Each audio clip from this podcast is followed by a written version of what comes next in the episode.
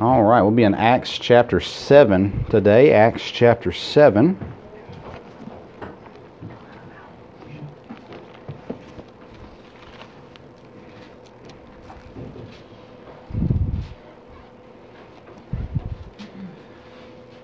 I don't think that we do, but do we have any veterans in the service?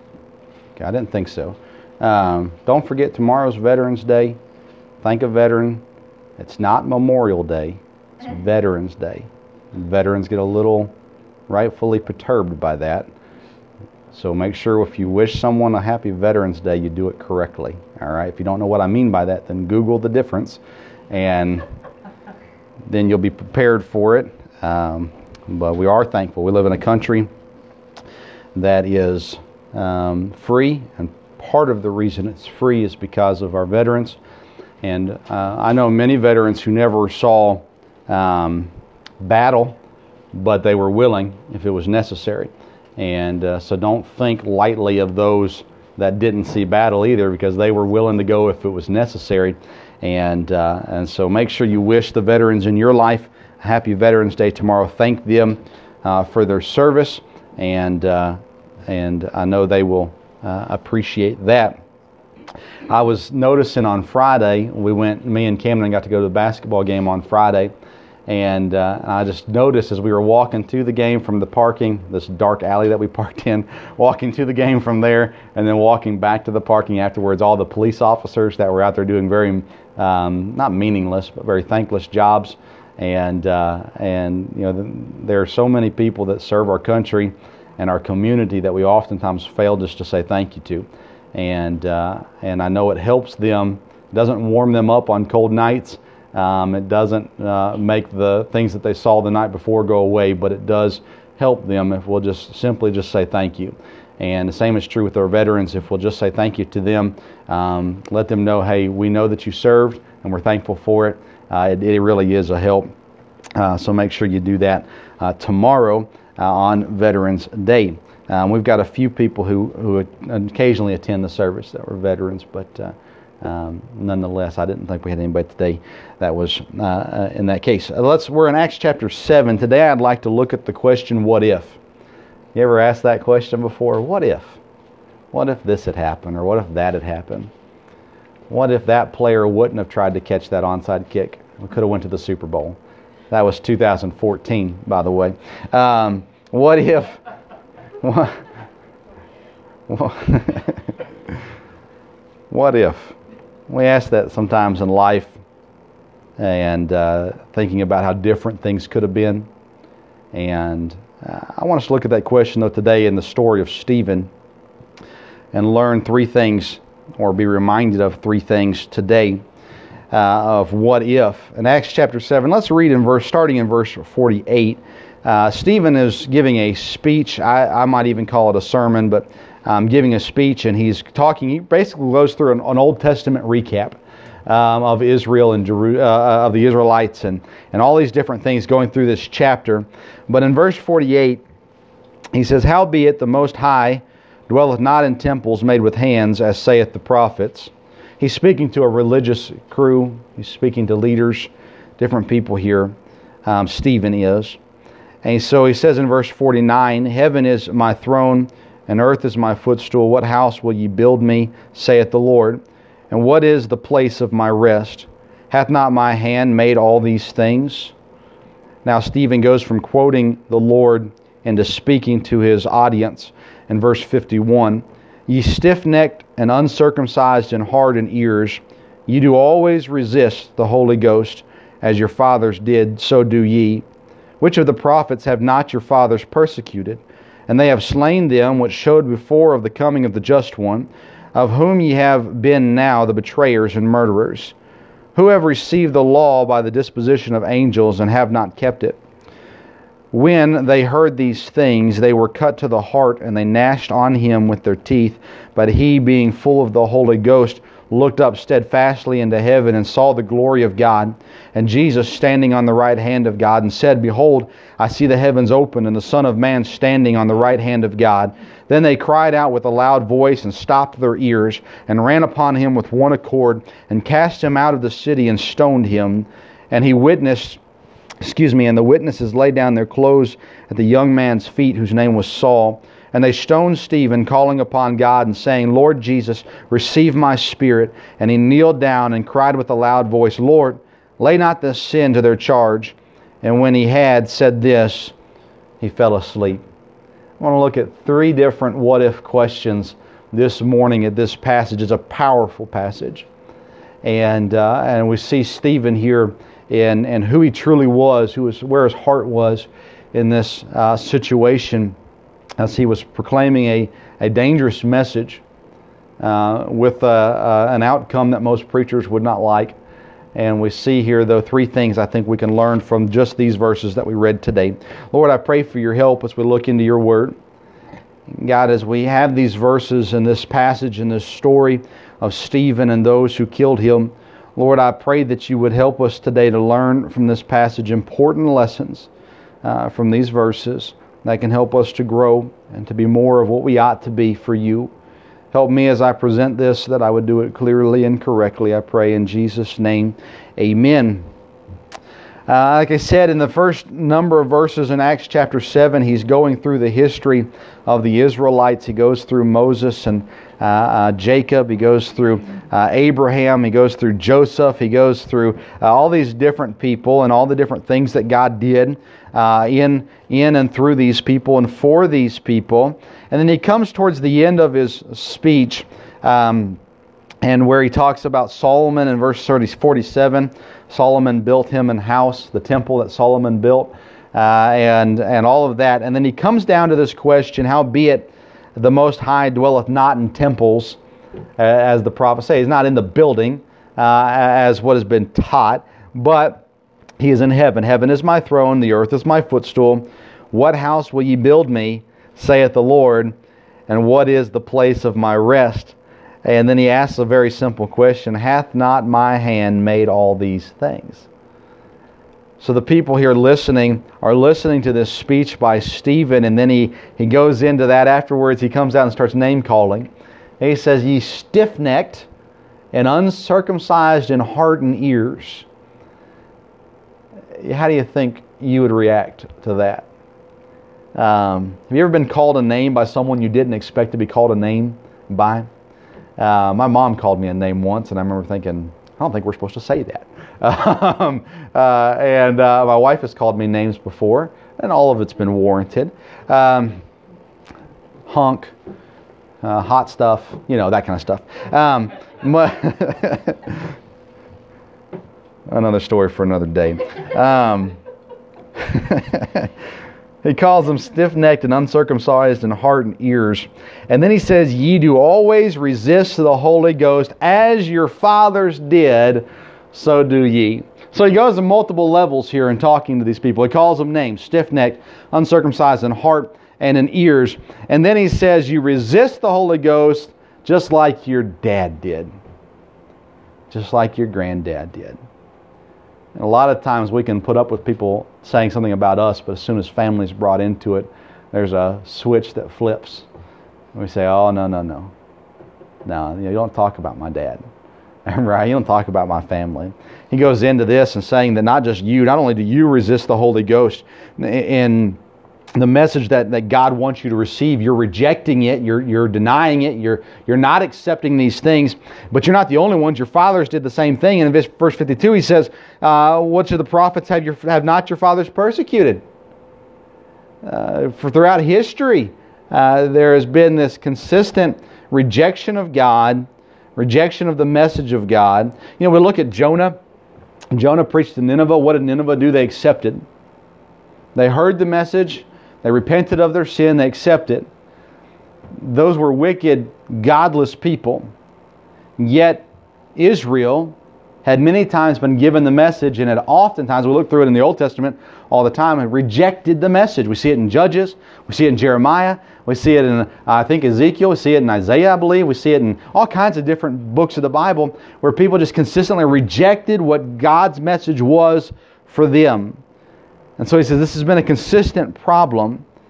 You have not kept uh, the law that has been given to you. So that brings me to my first question What if we already know everything? The reason why people, these people were rejecting the message of God is because they already knew everything. They didn't need that. We already have in place what we want, what we like. We know everything we need to know. We don't need anything else. So I ask the question what if you already know everything? If you already know everything, you can fall under the category of stiff necked and uncircumcised and ears. All of a sudden, because we know everything, we aren't accepting the message that God gives to us. Stiff necked is the simple idea of unsubmissive or stubborn. Uh, it's used with the oxen and their rejection of the yoke and, and uh, putting on the, the harness and things like that. This, this, this uh, unwillingness to move, unwillingness to submit. Uh, they are uncircumcised in heart and ears. This is a, a, a big time dig here by Stephen. Uh, the circumcision is a symbol that is that is given, and so saying that they are uncircumcised in heart and ears, meaning that their their heart was not willing to acknowledge the law of God. Their hearts were not submitting uh, to God's way, but they were submitting to their own affections, to their own desires. Uncircumcised in their ears, unwilling to hear, unwilling to listen, unwilling to learn, is what he's saying here. So, if we already know everything, we are going to fall under that category of stiff necked, uncircumcised and ears. Then he goes on to say, You always resist the Holy Ghost. If you already know everything, you're going to resist when God speaks. You're going to oppose God. God's going to say, I want you to do this. Well, I already know everything, God. So even though you're telling me to do this, I'm going to resist it. I think of our missionaries, the ways, and I remember when Chris and Sherry went to Thailand. Now, they had been in London and now we're transitioning their ministry to Thailand. And I remember getting the email from Chris saying, um, I mistook a burden for a calling, and we, we need to go back to London.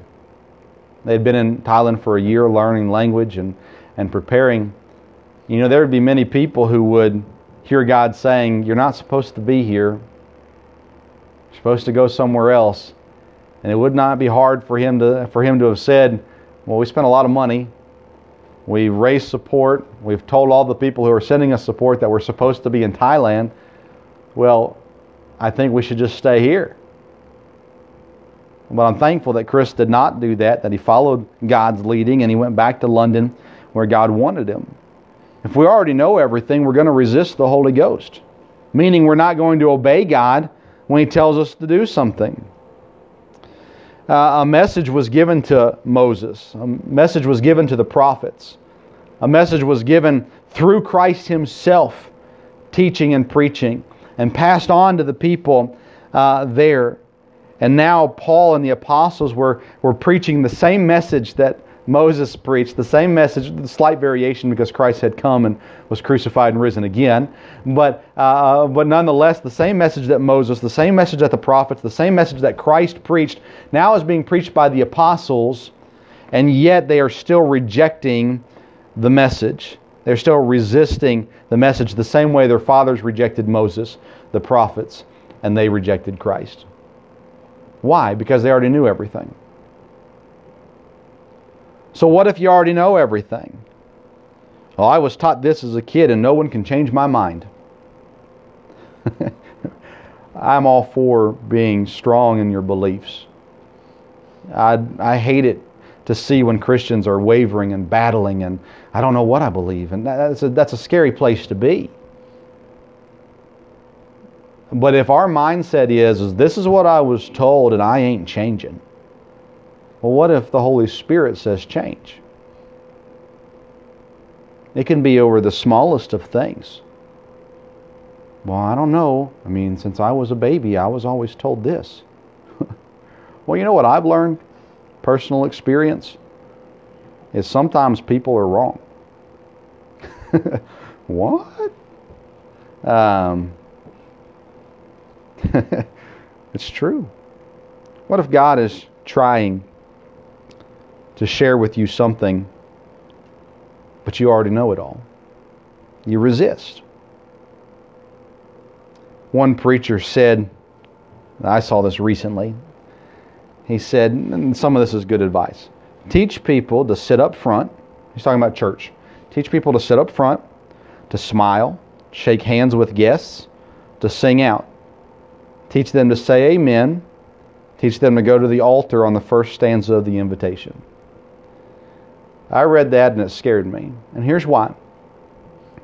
Um, I really don't care if you sit up front, be honest with you. Um, then you get really close to me and I get nervous. Um, so I don't really care. It is what it is. Had an uh, assistant pastor in Indiana preach for me when I was gone one week, and an old man uh, came up to me when I came back, and he said, "He said I'm glad you're back." I said, "Oh, thank you." He said, "Pastor Chris made us move forward in the service. We had to sit closer." he said, "I can't sit in those pews; they hurt my back." We had chairs in the back and pews in the front. Um, I don't care where you sit, as long as you're here. All right. Uh, but I understand what he's saying. Teach people to sit up front. Smile. Hey, that's a good thing, right? We should smile. Shake hands of guests. That's, yeah, we should definitely do uh, that. Sing out. I think you should sing out. Maybe some not as much as you do, but uh, no, I'm just kidding. Sing out. That's good. Teach them to say amen. Now, I was raised differently. I was raised that you say amen when you feel like you're supposed to say amen. Don't just say it to say it. It's a, it's an affirmation. It's a, I agree with you. It's a, that's, that's right. Amen. Our, our church doesn't do that very often, which is fine. Uh, then he says, go to the altar on the first stanza of the invitation. I was always taught that you go forward when you feel like God wants you to go forward. And there are sermons that I slept through. There was no reason for me to go forward. There were sermons that um, didn't convict me of anything. And so I didn't go forward you know, we don't come forward really ever, and this church is not ideal in this situation. But what we get is this this philosophy that's that's being taught to people, that's being told, do this, do this, do this, do this, do this, do this, do this, and and after a generation or two, all of a sudden it becomes we assume it's Bible. Do this, do this, do this, do this, do this, and it's not. And someone says, well, what did you come forward for? Well, I mean, piano started playing. I was to go forward to the first stanza. Well, what for?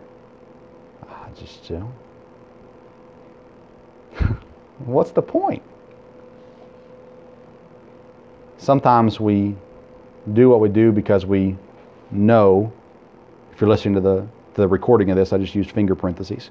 We know that uh, that's what we're supposed to do. So that's why we do it. And then when God says, well, don't do this. Well, no, it's all right, God. I was told I was supposed to do this. do this. Well, no, no, God, I was told I, wasn't supposed to do that. We already know it all.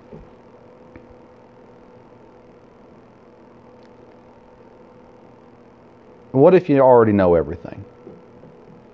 You'll become stiff necked. You'll become stubborn. You'll resist the Holy Ghost and you'll miss out on what God has available for you.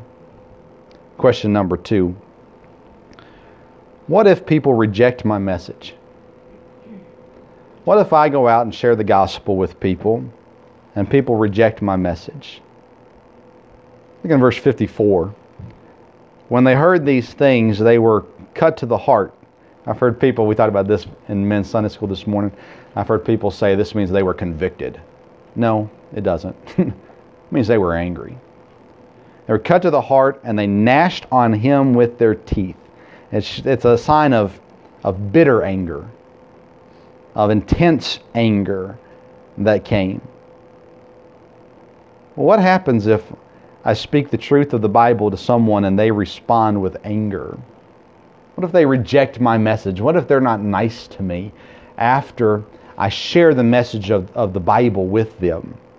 John 16:33 is one of my favorite verses in the Bible. The last part of the verse says, "In the world ye shall have tribulation, but be of good cheer, I have overcome the world." God says you're going to have tribulation. It's going to happen. 1 Timothy, excuse me, 2 Timothy 3, verse 12 says, Yea, and all that will live godly in Christ Jesus shall suffer persecution. If you live the way God intends you to live, which means you're fulfilling the Great Commission, which means you're sharing a message with people, guess what? You're going to face persecution. It may not be the persecution that the Tulsans face in China. It may not be the persecution that, that the martyrs faced in early history, but you're going to face some persecution. I highly doubt that there will ever come a time in America in our lifetime where we're being burned at the stake for, for sharing the Bible. I'm not saying it's impossible, but I'd, I'd, I would be very surprised. Um, the persecution we face in America is different, but it's still persecution and it's going to come. Turn with me to John chapter uh, 15. Want to see. You can hold your place in Acts. We'll be right back here. But John chapter 15.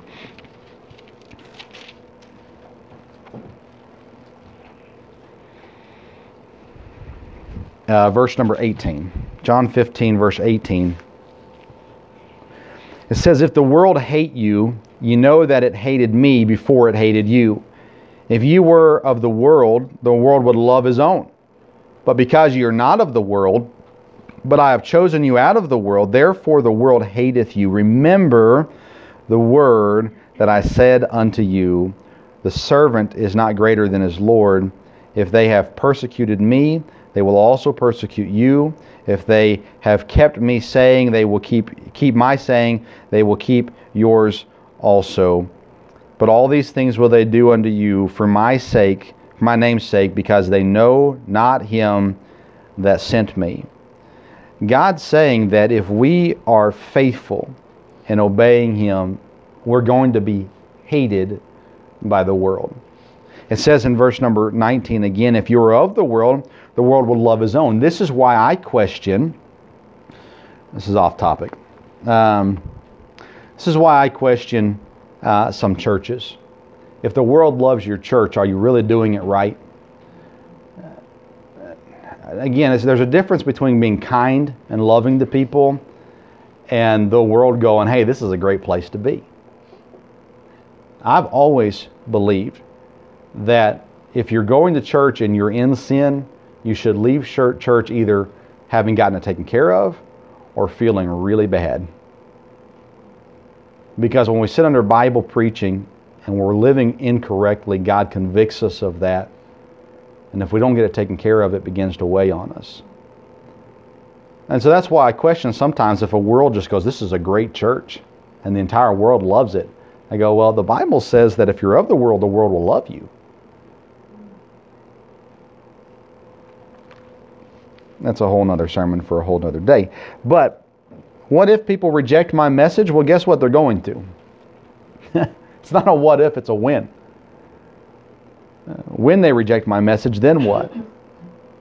It's important to remember that the world hates God. It's not personal uh, to you, whether you think it is or not, it isn't.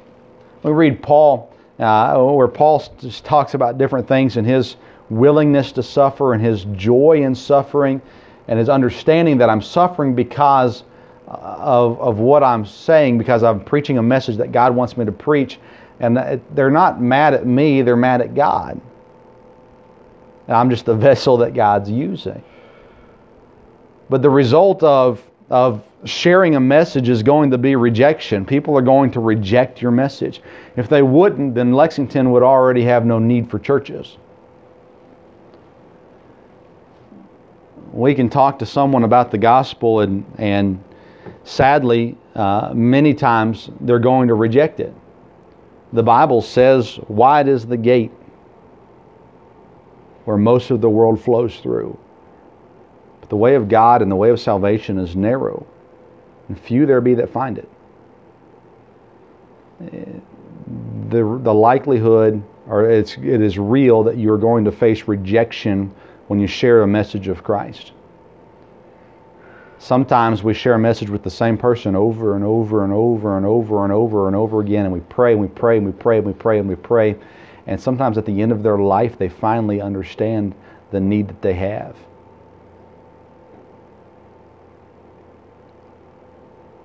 the result of sharing the message is often going to be rejection. In Stephen's case, he shared a message, and boy, did it get rejected. it says that they, uh, they were cut to the heart, gnashed on him with their teeth, and then they stoned him. I don't know if you've ever looked into what that means, but when you're stoning someone, you're taking not rocks, but large stones with the purpose of killing them, throwing them on them. And you imagine how wicked our world is today. It, hasn't changed that much. You know, there are people there who thought, don't hit them in the head first, make it hurt. It's vicious and vile. Our world's the same today. We just do it with oftentimes verbal stones instead of physical stones. And they'll find you on social media and they'll attack you there. They'll uh, your coworkers will attack you there in subtle, backhanded ways. The world's going to reject it. We, we know that for a fact. Now, not everybody will reject it, um, but a lot of people will. So, what if I know everything? Well, if I know everything, I can just consider myself stubborn I'm not going to learn anything and I will resist the Holy Ghost. Well, what if people reject my message? It's going to happen. It's not a what if, it's a when. That brings us to our last point. What if I pray for people? 1 Timothy 2 1 says, I exhort therefore that first of all supplications, prayers, intercessions, and giving of thanks be made for all men. Matthew chapter 5 verse 44 says, Love your enemies, bless them that curse you, do good to them that hate you, and pray for them which despitefully use you and persecute you. In Acts chapter 7, in verse number 60, Stephen kneeled down and he cried with a loud voice, Lord, lay not this sin to their charge. And when he had said this, he fell asleep two verses earlier, we're told that there's a man holding the clothes of the people stoning Stephen. His name was Saul. What happens if I pray for people?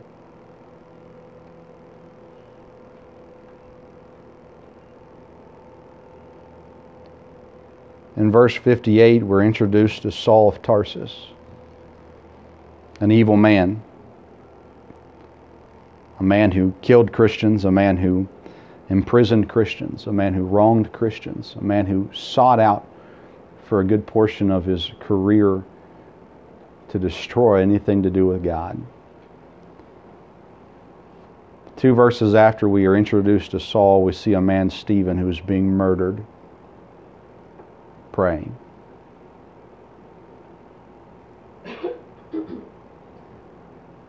Lay not this sin to their charge. We live in a time where we want to get back at people, where we feel wronged and we feel like we've got to be defensive and we've got to stand up and shout and holler and stand our ground and those kinds of things. And there is a time to fight, the Bible tells us. But we see Stephen in this situation, in a situation I pray I'm never in. He says, Lay not this sin to their charge. He prays for Saul. Well, what is a result of that prayer? Saul goes on. He's converted on a trip he goes on to preach the gospel to thousands, maybe hundreds of thousands of people. He starts churches, he helps churches. He helps them get established, he helps them um, recover from fighting within. He helps them with doctrinal issues where there's sin going on in the church that could destroy the church. And, and Paul was there to help and straighten things out and get them right back on track, get them back to doing what was important. Why? So that they could go forward and reach more people.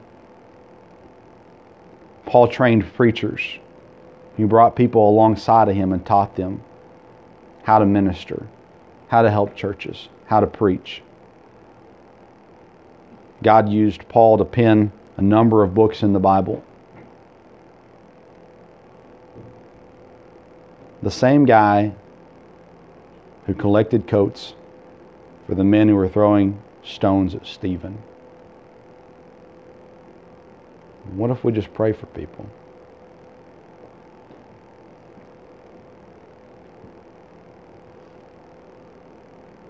Sometimes we feel like politicians are throwing stones at us. What if we just pray for them? Sometimes we feel like our family members are throwing stones at us. What if we just pray for them? Sometimes I feel like our coworkers are throwing stones at us. What if we just pray for them? God, strike them dead. God, bankrupt them. God, make them miserable. It's not what Stephen did. Lord, lay not the sin to their charge. Who should have you prayed for that you didn't? Oftentimes, the results of our prayers when we're praying for the gospel, we don't always know how it ends up. A man in our church in Indiana is a faithful uh, track giver, hands out tracks all the time. He works on equipment and every uh, uh, he works on equipment at a coal mine, replaces windshields for their equipment. And every windshield he replaces, he leaves a track in the front seat of the tractor or the truck that he's working on. And he prays for it and he leaves. There is no telling how many people picked up the track, read it, saw their need for the gospel, and received Christ. There are some, because years later, hey, are you the guy who puts those little booklets in the, the trucks? Yes? Hey, I want to let you know I, I got one a few years back. I read it and I trusted Christ. The reality is, is there's so many people in this world that we have seconds with. And yet many times we look at them in fear. We look at them in anger.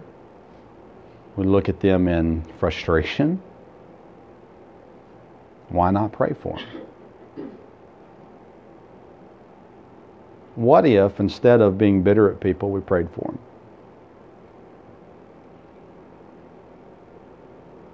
What if, instead of arguing with people, we prayed for them?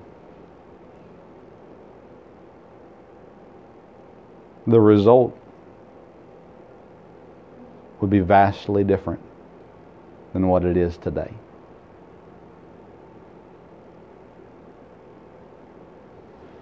What if I know everything? I ain't going to learn much.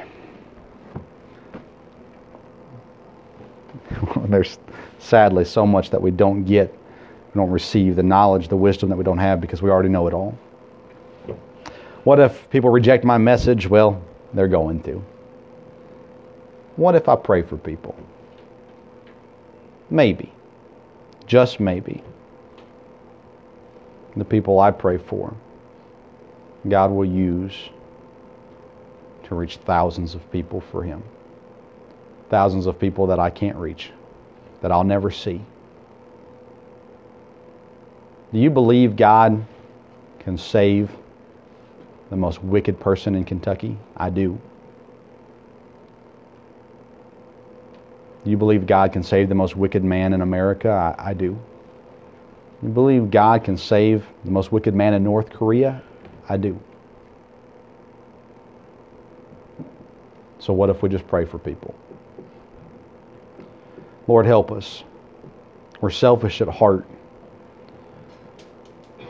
We don't like it when people wrong us. We, we get up in arms and defensive and, and angry. Lord, I pray that you'd help us to develop into the person that you want us to be. Lord, I pray that first of all, you'd help us to be humble, to understand that we don't know everything, to understand who can help us to learn. May we not ever resist you, but God fully follow you. Lord, I pray that when trials come as a result of our uh, godliness, of us, our obedience to you, God, that we would not run in fear, that we would not stop, Lord, that we would know it's a great privilege and that we'd continue on. And God, I I know that we oftentimes fail in our reaction to people. And I look at Stephen and his willingness to notice, even in his last seconds, that you still love these people. God, help us to pray for people. Help us to pray for those we disagree with. Help us to pray for those that um, are hateful to us. Help us to pray for all men, to be faithful and truly caring enough to pray for people. God, I pray that you would grow us in these areas of faith and obedience. God, that we would uh, will never see oftentimes what you see in people, the, the potential, so to say. When Stephen was praying, I, I doubt he had any clue who Saul was and, and what he would go on to do. But Lord, to know that you can change any life, change any wicked man, any wicked woman to someone who brings great honor and glory to you. God, may that motivate us to be more faithful in our prayers and that we'll pray for people the way that we're supposed to. Help us to be individuals and a church that prays for people, that loves them. A group of people that are humble and always striving to learn, and people who are proud to serve the one true God, no matter the tribulations and the persecution that it brings. Help us, Lord to simply be what we ought to be. With our heads bowed and our eyes closed this morning, we'll not have an invitation time. I want to ask this one question, though, if I may. I won't even ask you to raise your hand. I'm not looking. Who have you not prayed for that you need to pray for? If God's put a person on your heart today, pray for them right now. There are too many people, too many Christians in this world that carry around bitterness. And you cannot live a successful Christian life if you're carrying bitterness in your heart. Pray for them. They have not done to you what Saul did to Stephen. Pray for them. God help us. We desperately, desperately need your help. And Lord, we'll give you all the praise, all the honor all the glory for what you do in our lives and what you do through our lives. We pray all this in Jesus' precious name. Amen. All right, let's get ready and set up for lunch. And once everything is ready to go, we will pray and we will eat.